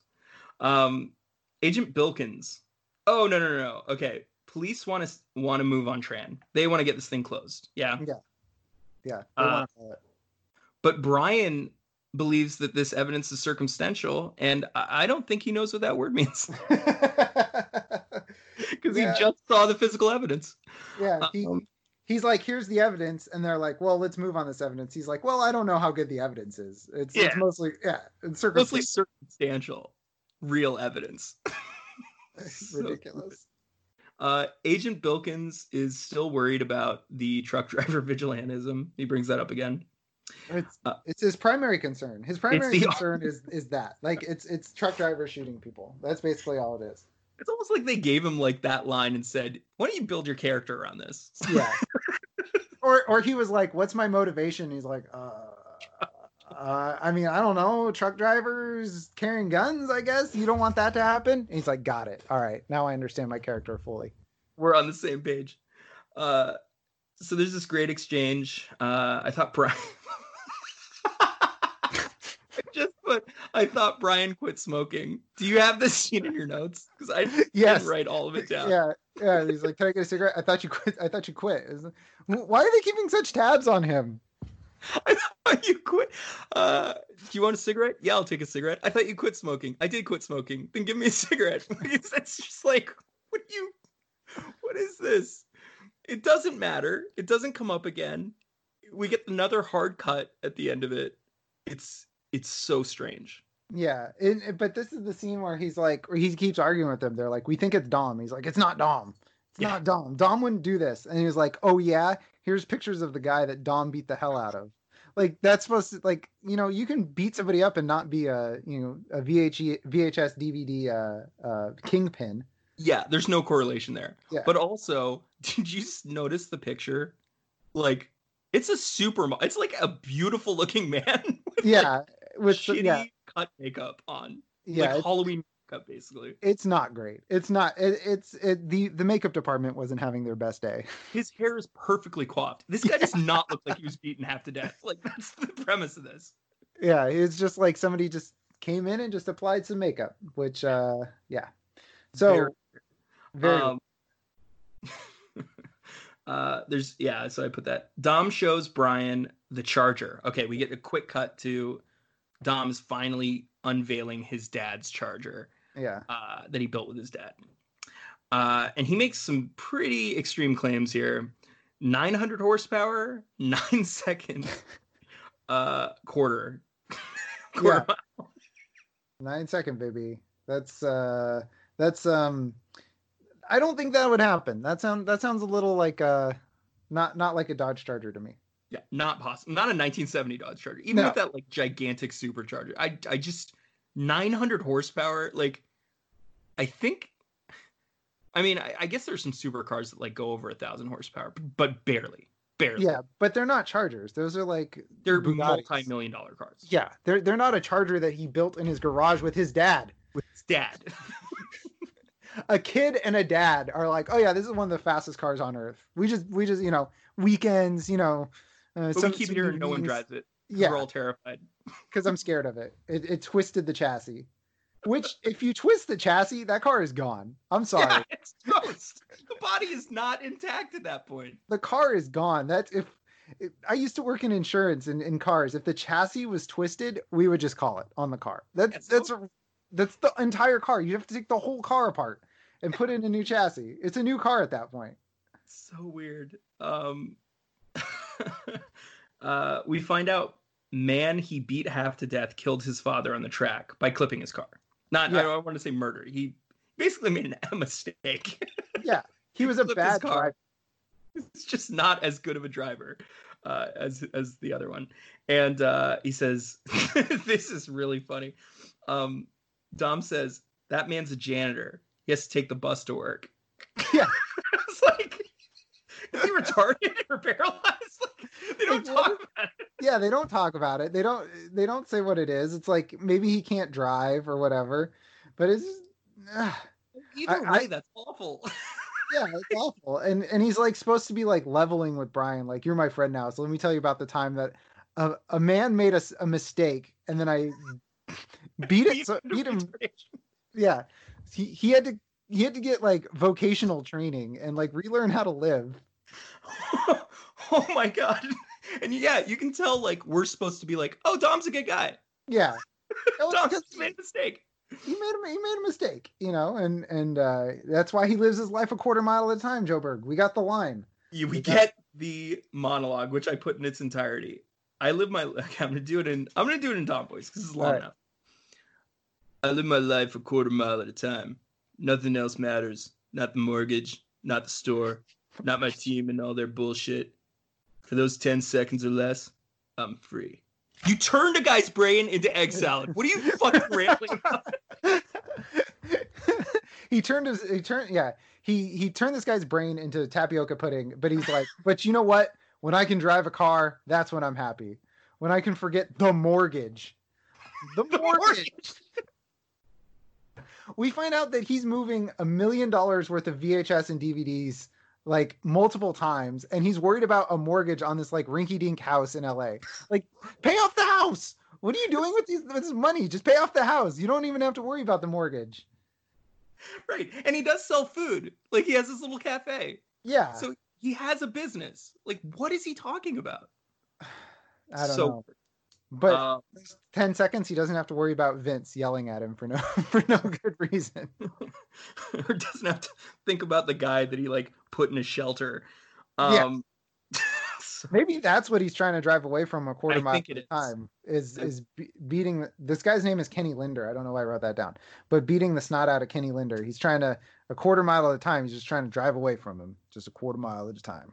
Yeah. Well, that's how we know it's that guy because he says Kenny Linder when he shows the picture of the supermodel with the crappy makeup. And then yeah. it's like you get Vin's like confirming, or not Vin, uh, Dom, confirming that it's Teddy Linder. He drops that name. Um, dead behind the eyes, Paul Walker is eating this up. That's what I put in my notes. it's just like nodding his head. He's like, uh huh, uh huh. I would be horrified. That is such a terrible story. Yeah, I'd be um, like, what can I say to you that will get me out of here without upsetting you? How do I leave? How does this work? Because um, you just told me a story where not only did you beat a guy senseless, but you didn't know that you were screaming. Because there's that line. Yes, right. They said it was me who was screaming. It's like my dad was screaming but they said it was me. Like clearly this is like a dissociative event for Dom. And then he's just like a psychotic break. Yeah, just clear psychotic break. And then Dom's just like, Yeah, so uh, here's my dad's car. Here's a story about how he died. Uh, here's a story about how I beat the guy to death. So uh come in the house, grab beer. yeah. And then you want to go on a date with my sister tonight? Right. It, yes. That's the date night. Yeah. Better not break your heart. Girl, yeah. break your neck. Literally. I will. They they'll say it was me who was screaming. Um, but this is this is one of the times where Fast and Furious, this movie kind of plays fast and loose with like time, like because mm-hmm. it's night when they're at the date, but they have this weird scene with Michelle Rodriguez and Vin Diesel for no reason. Oh, just, just have sex. montage where they're yeah, making. Yeah, it's like the sex montage, but some of it's day, some of it's night. What well, are Jesse setting up the bus on Tran? Yeah, and then yeah, the Tran thing is during the day. So it's like it's no, like weird intercut. Like, why yeah. choose those two scenes to intercut? yeah, exactly. So yeah, then then yeah, you get the idea. This is where the the after this weird date night thing, that's where you get the the choke slam, the TSA choke slam when they move on Johnny Tran. Right, who I thought was TSA. Turns out it's the police. I feel like I was close enough there. I had no yeah. idea the police were going to be involved in this movie. Um, but yeah, so we we get that. Uh, well, first we get the date, right? Yeah, the weird date night uh, of Brian and and Mia. Uh, she tells him a backstory of the crew, where we find out Vince and Dom were childhood friends. Letty was a gearhead fangirl of Dom's, mm-hmm. and Jesse and Leon just kind of showed up, never went away. Yeah. Two guys that they just sort of like wrote into the movie, don't need to exist, and they just that's their backstory. They're like, oh man, um, they they just showed up. Yeah, that'll yeah. work which makes the end scene a whole lot weirder. Uh, I don't want to spoil anything before we get there, but Dom is really attached to Jesse for someone who just showed up. yeah, that's true. He is. Um, so Mia can drive too. She does a little spin out. Mm-hmm. Um, which this is after we find out that her dad died from a car race, and she just doesn't care. Unaffected. She's yeah. sociopathic in a totally different way. Yeah, she just doesn't care. Uh, Brian in bed with Mia, so they so they sleep together, which is mm-hmm. uh, we get the aftermath, and uh, gets a call from the sergeant. carries on a whole conversation with the sergeant about moving on Tran, and Mia asks, "Who was that?" And he says, "Oh, wrong number." Yeah, he has a whole conversation, and, and he's just like, "Wrong number," and she's like, "Okay, that Okay. sounds good. Yeah, cool, sounds good." Kisses him. Okie doke. Uh, Brian might be the worst liar of all time. I put that in my notes. He, uh, he possibly is. Terrible, terrible liar. Montage and terrible undercover guy. Why is he the undercover guy? If he can't even know not to have a full conversation with his superior next to the sister of the guy that he's trying to bust. Yeah, presumably she's involved too. And- Presumably. Yeah, so she's a suspect. Like, Yeah. there's that too. She could be a suspect. She could be part of this. She turns out to be part of this, and it's she's just like, I'm falling in love with her. Yeah, I can share everything with her after one date and, and sleeping together. Yeah, Uh, my whole job, my whole career is going to go down the tube, which actually is a theme of the movie where he has to choose between his career and uh, being a racer, which is, Mhm. I feel like they don't flesh it out enough. I really don't. no, they Um, don't. maybe it comes later. Uh, so montage of the police. We talked about this setting up on Tran's crew. Uh, intercut with Dom and Letty making out, which is just weird. Mhm. And then they arrest Tran at his dad's house because his dad Yeah. is like not happy with him. Yeah, it- yeah. He's like, you brought the F- you brought the FBI to my house, and he like slaps him, right? Yeah, are we like to believe that Tran, who's obviously the kingpin of this Asian gang, who runs this like whole hood, he, lives with his dad, or his dad like He's a fail son. he's he's either a fail son or he's the scion of like a multi generational like Vietnamese mafia family. Which in Oh, which case his dad when uh, unless his would dad is ups- yeah, in which case his dad might be upset for him getting busted, you know, and bringing down his dad's whole operation. Maybe that's why his dad's mad. Right, but But there was like, out. but yeah, there's like no fallout. yeah, they don't they don't flesh that out. Like I I got the sense that he was just some very rich guy. Like they hmm. don't really explain that he's into criminality, but I guess he would have to be because otherwise, how is Tran running this? Yeah. But here's the thing too is Paul Walker, who's a cop, witnessed Johnny Tran having silenced Uzis in his possession and they're like, "Well, we couldn't get him on the VHS and, and DVD combos, so he's back out on the street." Like Yeah. He has illegal weapons. Like search the house. You you have a warrant. You're going to find something, you know? He blew up your car. That's Yeah. something. Yeah, he blew up your he blew up the car. You have that too. So it's it's but because they couldn't get him on the VHS DVDs, he's back That's yeah, because that's the real crime. Those are the people we have to get off the streets. Yeah, exactly. Best Buy's uh, bottom dollar is being compromised here. um, Best Buy, come on, it's like Circuit City. Yeah, They're not Best Buy's not carrying this stuff. Um, Radio Shack. right. Uh, so we get uh, Brian's got to solve the case. They're they're telling him you got to solve this case in 36 hours. Yeah. Or else Uh, the the the truck drivers can start carrying guns. Yeah, yeah. Well, because we find out. Sorry, I skipped a line. We find out Tran didn't actually steal these DVD players. He purchased them legally, Yeah. Which why? And like from 30 who? of them. yeah. Why does he need so many? For what per? Yeah, to what end? He's gonna he's gonna sell them. Does he think they're appreciating in value? Like he's gonna sell them a month down the line? well, what he's doing is he's trying to corner the market, drive down supply, demand goes up. It's like toilet paper during coronavirus. That's a good point. He he. It's not a good point. um, moving on. Uh, it's actually a very bad point. so the sergeant seems like he he's trying to sway Brian back to the side of the law. So there's we get that weird speech that I was just talking about where like Brian has to decide between his career as a cop or I guess what's growing inside of him, his like love for they're all obsessed with his like relationship with Mia. Mhm. But all like which is weird. Like the sergeants are like, You're still in that Mia girl, huh? It's like plays like a high school conversation between like two jobs. Do you like like her? Right. You do, don't you? Yeah. No, no, No. you like her.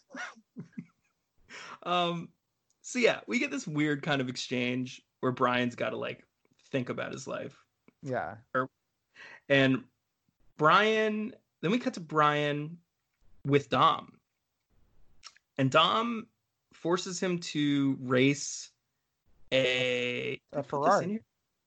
Yeah, Brian takes the Supra out. Okay, Yeah, here it is. Brian takes the Supra out. It's ready, I guess.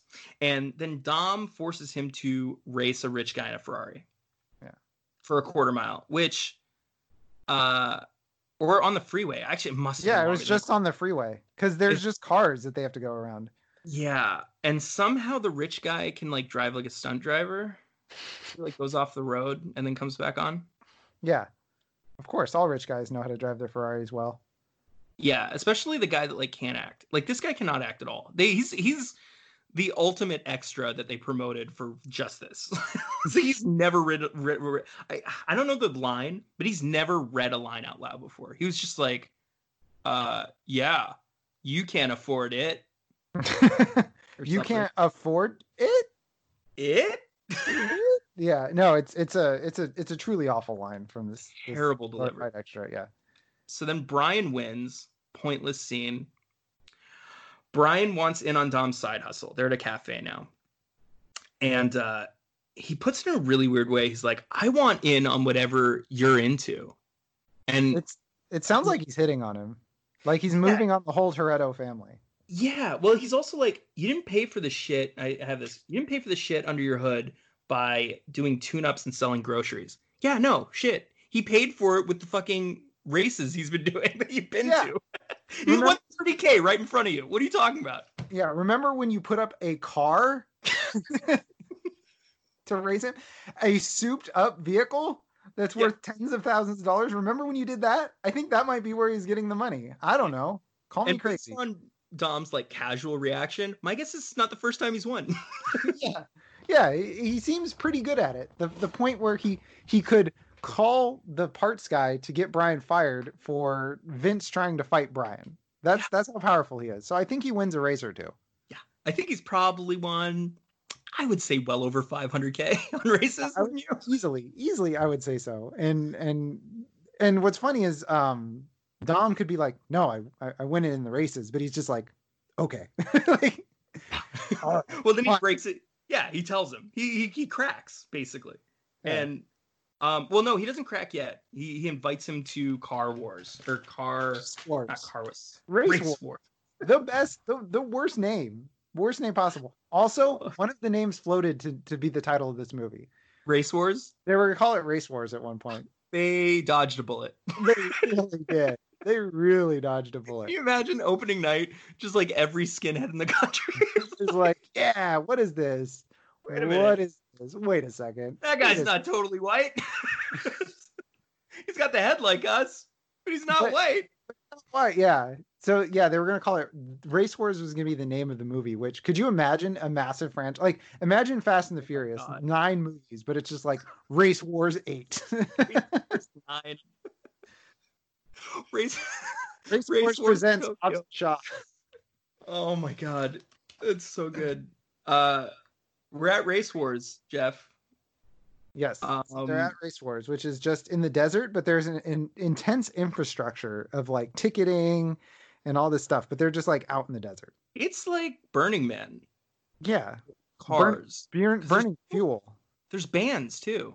Yeah, it does. It's it's wild. Which also, by the way, how do these cars fuel up? They drive all the way out to the desert. They drive around. They keep driving. They're driving. There's no fuel out here. Right. That was one of the things I was like, wait a second. The logistics of this don't make any sense. Yeah. Nobody's bringing fuel. There's no fuel tanker. There's no fuel tanks. Nothing. Everybody's just bringing their race cars. Which how are you supposed to bring like a change of clothes or like a toothbrush or How are you driving the car? Like you said, with no fuel. How are you driving it back after you finish the race? Yeah, exactly. You're burned out at that point. none of this makes any sense. Uh, Jesse, this doesn't make. Well, I guess this is kind of like uh, I don't know. I guess a key moment. Jesse bets his dad's supercharged Jetta. Um, and initially when he says uh, Brian has this line, Brian's trying to talk him out of it basically, because he knows he's gonna race Chan in his super uh, supercharged Honda Civic. Yeah, And uh, Brian, I put down Brian thinks he has 100K under the hood. Brian is a dumbass. But then I realized he's talking about Tran's car because Yeah. but the way it sounded, it sounded like he was talking about Jesse's car. I'm like, no, you, you- you're not putting 100K worth of work under a Jetta. Like that's not real. that's not how. Yeah, Uh, but then again, you're probably not putting 100k under a Civic. Like you're probably just getting a nicer car if you have 100k. Like, like an easy, yeah, you, it, it's easier to just buy a car that could do what the 100k in the in the Civic can do. Yeah, you can get pretty close to like a Mustang GT, which is gonna blow that car off the road. Yeah. Um. So yeah, that was weird. Jesse's racing Tran. Jesse loses. Jesse runs away. Jesse um, just never stops driving. He just he never stops. He just, just like, keeps going. And he's like, I'm out.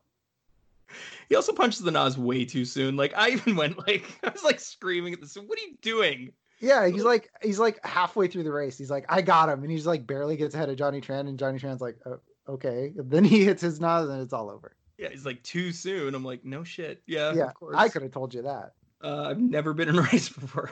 Uh, Tran thinks that Dom ratted him out. Okay, so Tran attacks Dom. And I need to make this clear to the audience. Like, so much of this stuff is just happening so fast. It's not just the way my notes are structured where I'm jumping. There's no jump here. Jesse no, drives away. Then all of a sudden, Tran thinks Dom ratted him out. That's it. Yeah, yeah. It's exactly. it's gorilla logic. The whole thing is gorilla logic. It's just uh, like I'm mad at you now. You're in front of me, so this is what I'm mad about now. Yeah. I wrote in my notes, I can't believe I thought the Tran's storyline was going anywhere 30 minutes ago. I was so naive back then. Yeah, I was so young. I was so young and idealistic.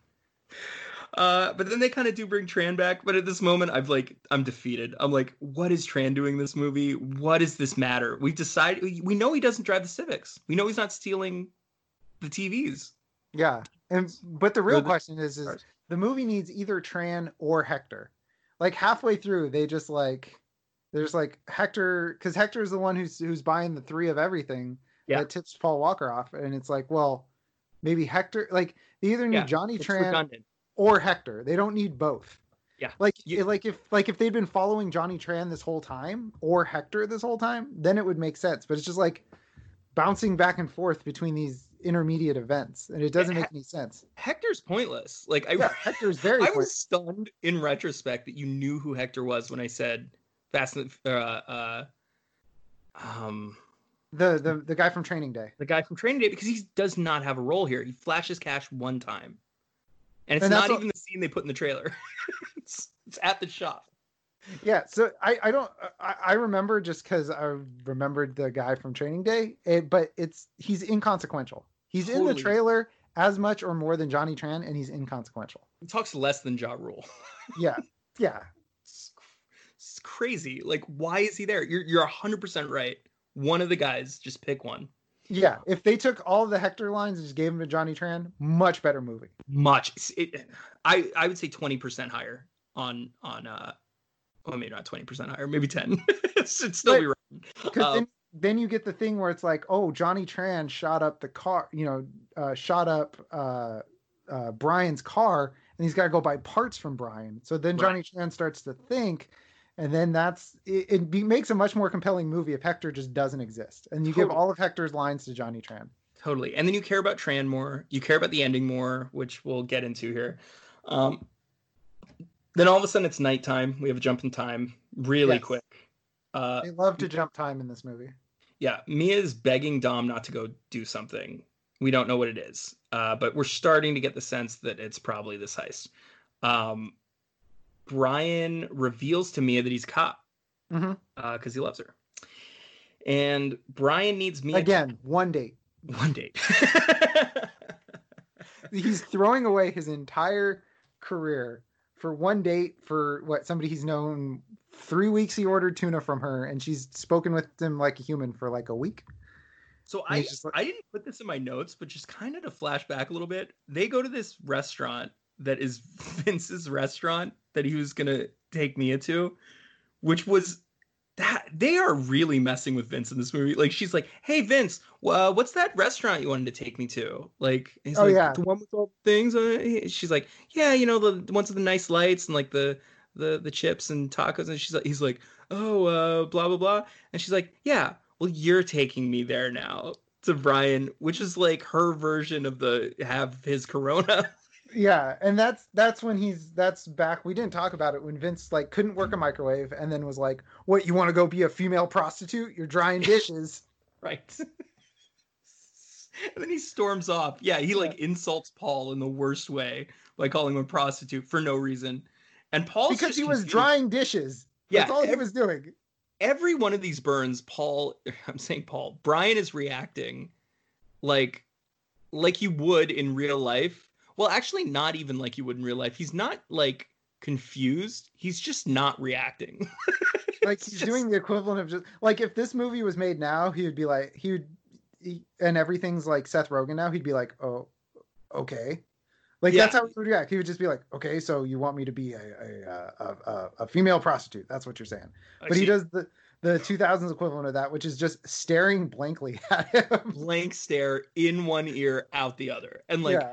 Everyone else is kind of mad at Vince for like picking on Brian, but Brian's just shrugging it off basically. Um, so yeah, that they're pushing Vince anyway. Um, like you said, one date, crappy restaurant, no one cares. Um, Mia, blah blah blah blah blah.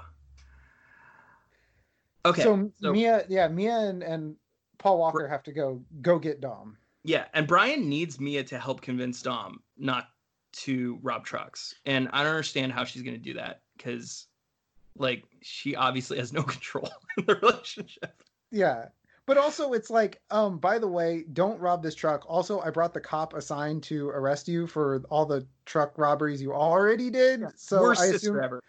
I, I assume I assume everything's going to be fine. worst sister of all time. Yeah.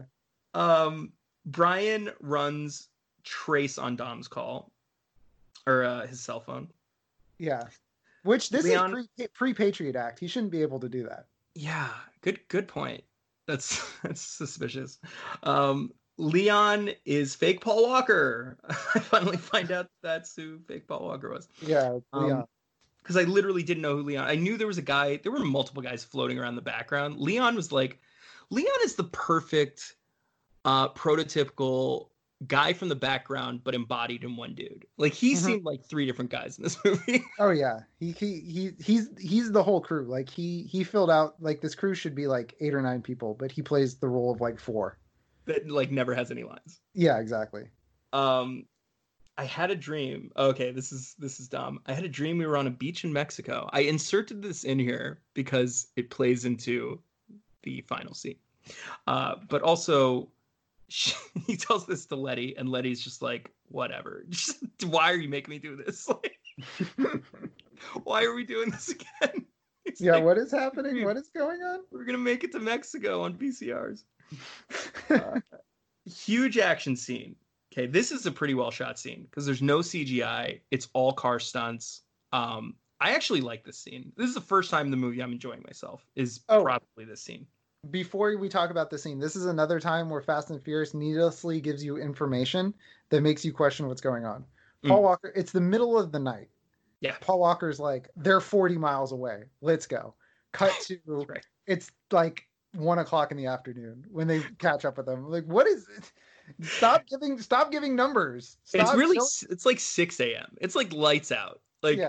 it went from dark to like lights are up. Like it's it's morning now. It's morning now, and they were 40 miles away, and so it's just like, stop giving us this this information so we can say, well, well, clearly you didn't think this through. But yeah. anyways, yes, this scene is actually very cool. And um, when you're done, there is somebody in this scene that you did not know was in this scene. Ooh, a little Easter egg. A little Easter egg, uncredited. Okay. The uh, the the truck driver. We'll go through the whole scene, then I'll let you know who the truck driver is. Okay. All right. Well, I will start with uh, we find out Vince is the grappling hook guy, which is yeah. a big evolution, I think, from him from mass grappling hook guy to orange tank top guy to punching bag of the crew to Vince. We get his name, and then uh, we find out he was the grappling hook guy. It, it um, also explains why they keep him around because he's the only one crazy enough to actually right. do the grappling hook stunt which is insane. You, t- you take the grappling hook, you rip out the windshield with it, uh-huh. punch the grappling hook into the passenger seat, uh-huh. which is stable enough to support a man, a full grown man. at the end of a grappling hook going hundreds of miles per hour. I can only imagine the force being put on this seat. It is insane. Correct. And it's being held up and these are presumably seats where you can adjust the backrest. So it's only being held up by a little piece of plastic that's holding it from flying forward. And foam. yeah, and foam. Yeah, and foam. The driver has a shotgun. Uh-oh. yeah, if only a, an FBI agent repeatedly warned us about the truck drivers carrying weapons. Yeah, yeah. FBI guy was trying to warn us the whole time. Um, Dom tries to get Vince off the hood of the truck. Okay, well, first Dom tries to get him back in the car. He's like, "Get back in the car." He's got the shotgun. Uh, we never planned for this. and uh, uh, then he jumps onto the front of the car because he doesn't hear Dom and he gets wrapped up his whole forearm gets wrapped up in this this grappling hook wire and he's freaking out he's like i'm gonna i remember writing or like thinking okay vince is dead. Is, yeah that's what i thought. He can't, li- he can't live through this. I wrote, um, vince is destroyed. It's pretty accurate. Uh so yeah so mia they come up with a plan. Wait, I put Mia, but that's not right. It's Letty. Letty tries to distract the driver by coming up on his side. Uh, and then he blasts out her windshield with a shotgun. She's like, "Oh my god, didn't see that coming." Yeah, I didn't see him using the shotgun coming, but yeah, and then swoops under the car, does the little thing from the trailer where she mm-hmm. she swoops under the bed. Uh, again, don't do that. Uh, Bad call. uh, gets shot at uh, again. She wipes out because it takes her whole uh, front end out. Yeah, then Leon says he'll go back for her. So now it's just Dom. Like Dom, Vince's life is in Dom's hands, which uh, Dom is not proven to be. He's proven to be an okay driver, not proven to be the best protector. No. I don't in this movie. Um, so Brian, uh, well, anyway, Dom gets taken out really quick because he gets his front end shot. Like his engine just gets destroyed by the shotgun, and then he drives off the track, uh, or the, the highway. Mm-hmm. So Brian comes in to save the day because Brian's arrived. Brian's arrived in the Supra, and he comes up alongside. He tears off the hardtop on his convertible. He is screaming to Vince, uh, "You gotta let go!" And he's like, "I can't." And then um, he says to Mia, "Take the wheel." she's like, uh, "What?" And he's like, "What? Just hit the gas." And she's yeah, like, "It's oh. not hard." Uh, she hops in. He somehow manages, uh, like, I don't know if you've ever seen a Supra, like the interior. I don't know how he manages to straddle the side of this car with her hopping over. Like, how does that work? She's hitting the gas and in the driver's seat, but he's somehow still on the car. Joe, it, there's there's a lot of times where the insides of cars are like three times as big as they need to be. Not the Supra though. Supra's a coupe. Like I'm trying Joe, to, Joe, my let, let me put this a different way. In Hobbs and Shaw, they sit three across in a smart car. No, in a like a, a tiny um I want to say like a like a um like a Fiat. And one of the guys sitting three across is the Rock. They don't. They, the in, the sides of the interior of a car just don't. They don't. They don't play in Fast and the Furious.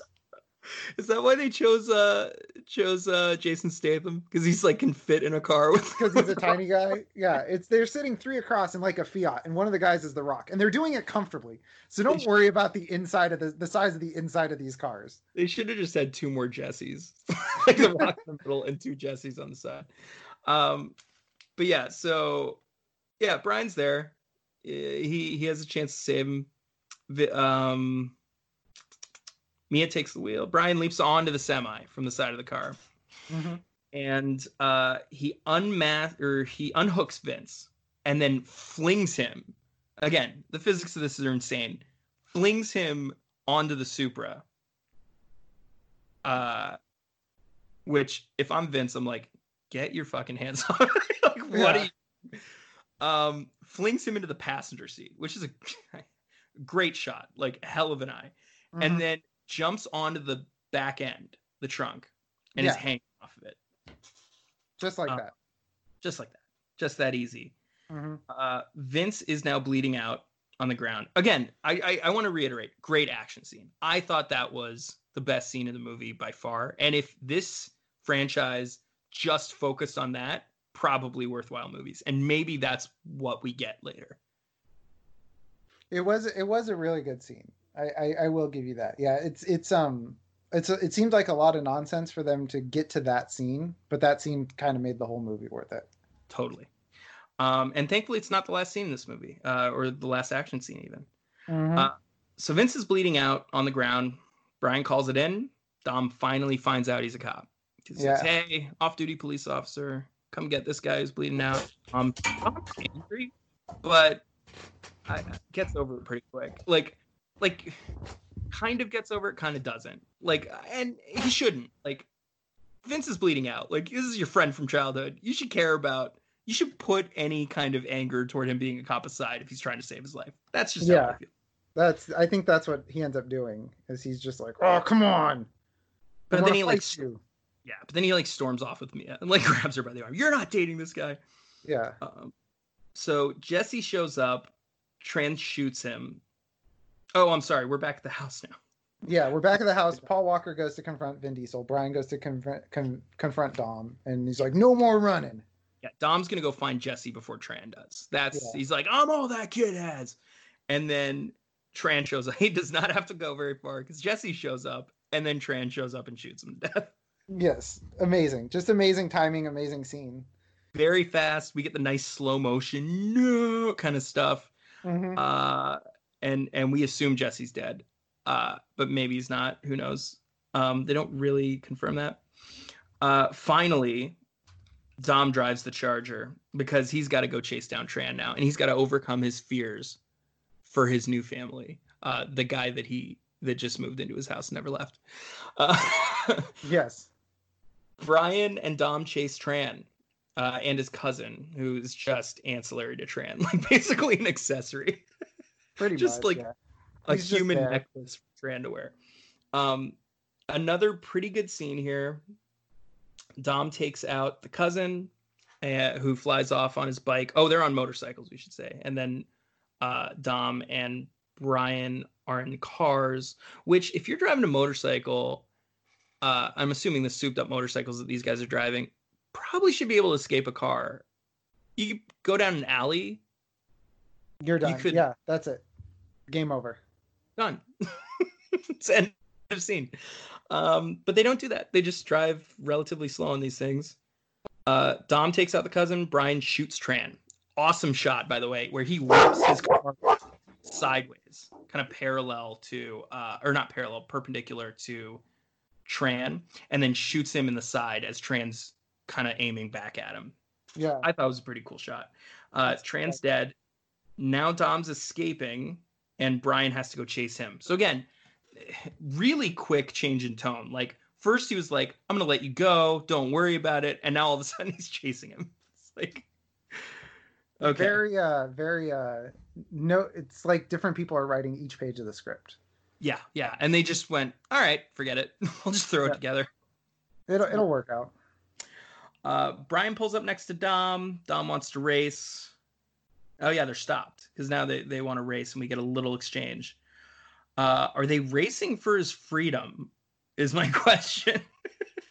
it's like Well, if he's if they're racing for his freedom, Paul uh Brian wins the race by like an inch. yeah, So so no, they can't be racing for they're just racing. Just they're Yeah. it's you know like Dom's friend just died. You know, he just found out that that Brian's a cop and he's like, "All right, let's race." You know, like- okay. So, so that's what I thought initially. First, I thought they were racing for his freedom, but then I, that quickly got disproved. And then I'm like, okay, maybe they're just racing for the hell of it because it's a racing movie. But then I see the train, and I'm like, okay, he's trying to get beyond the train before Paul does. They're playing chicken, Mhm. basically. Um, and apparently Brian's gonna go off the book here and Mhm. play chicken with Dom. Um, they both beat the train. Thank God. I did not want to see that. Uh, Dom hits the semi. Okay, this is the scene. This is that that hook scene from the trailer. Hits the Mhm. semi from the right hand side, flips over the Supra, Mhm. do you have any physics to add here? I don't. I lost my physics notes for this scene. I couldn't find it. I don't have physics notes to add here. Okay. Yeah. Um, well, the police are coming, and and the car is not that smashed up, all things considered. Dom is apparently not that smashed up. He's just kind of like limping with his arm. Uh, police are showing up. Brian gives him the Supra, and says, "I owe you a 10 second car." and that's the end of the movie. Dom drives off. Paul walks away. Fin? Question mark. Thankfully, it's not Fin. Uh, there's a terrible Ja Rule song, which is Ja Rule's second contribution to this. I would I would argue, even though he was in it, this is his first contribution. Okay, good point. Monica is like a partial contribution. Yeah. Uh, screaming Monica a- across CGI background. Bonus scene. Okay, you didn't, you don't know about this. I'm actually I don't of know about the bonus. What do you scene. think the bonus scene is? Let's do. Let's turn the tables here a little bit. What do you think the bonus scene is for this movie? Bonus scene is Dom is home working on his charger, getting it put back together, and then Paul Walker shows up and is like, "We have some unfinished business" or something like that. Okay, could not be more wrong. I mean, you Yes. you could be. You got one of the characters right. Dom, it's just Dom, and we get a little repeat of his line. I live my life a quarter mile at a time. Nothing else matters. For those ten seconds or less, I'm free. All right. He's in Baja, Mexico. He is alone. okay, there's no Letty. All right. Letty's not there. Uh, do you break up with her? Uh, I just put like no Letty question mark. You promised her you were gonna take her to Mexico. She is not there. It's just him. He's just saying this line, and he's in Baja, Mexico. So we assume he's escaped the law, living his new life, far away from the girl whose life he ruined, presumably, because she's probably in prison right now. Yeah. Fin, That's it. Then it's Fin. Fin exclamation point. End of movie. So that's the Fast and the Furious. A very Ah. detailed explanation of the Fast and the Furious.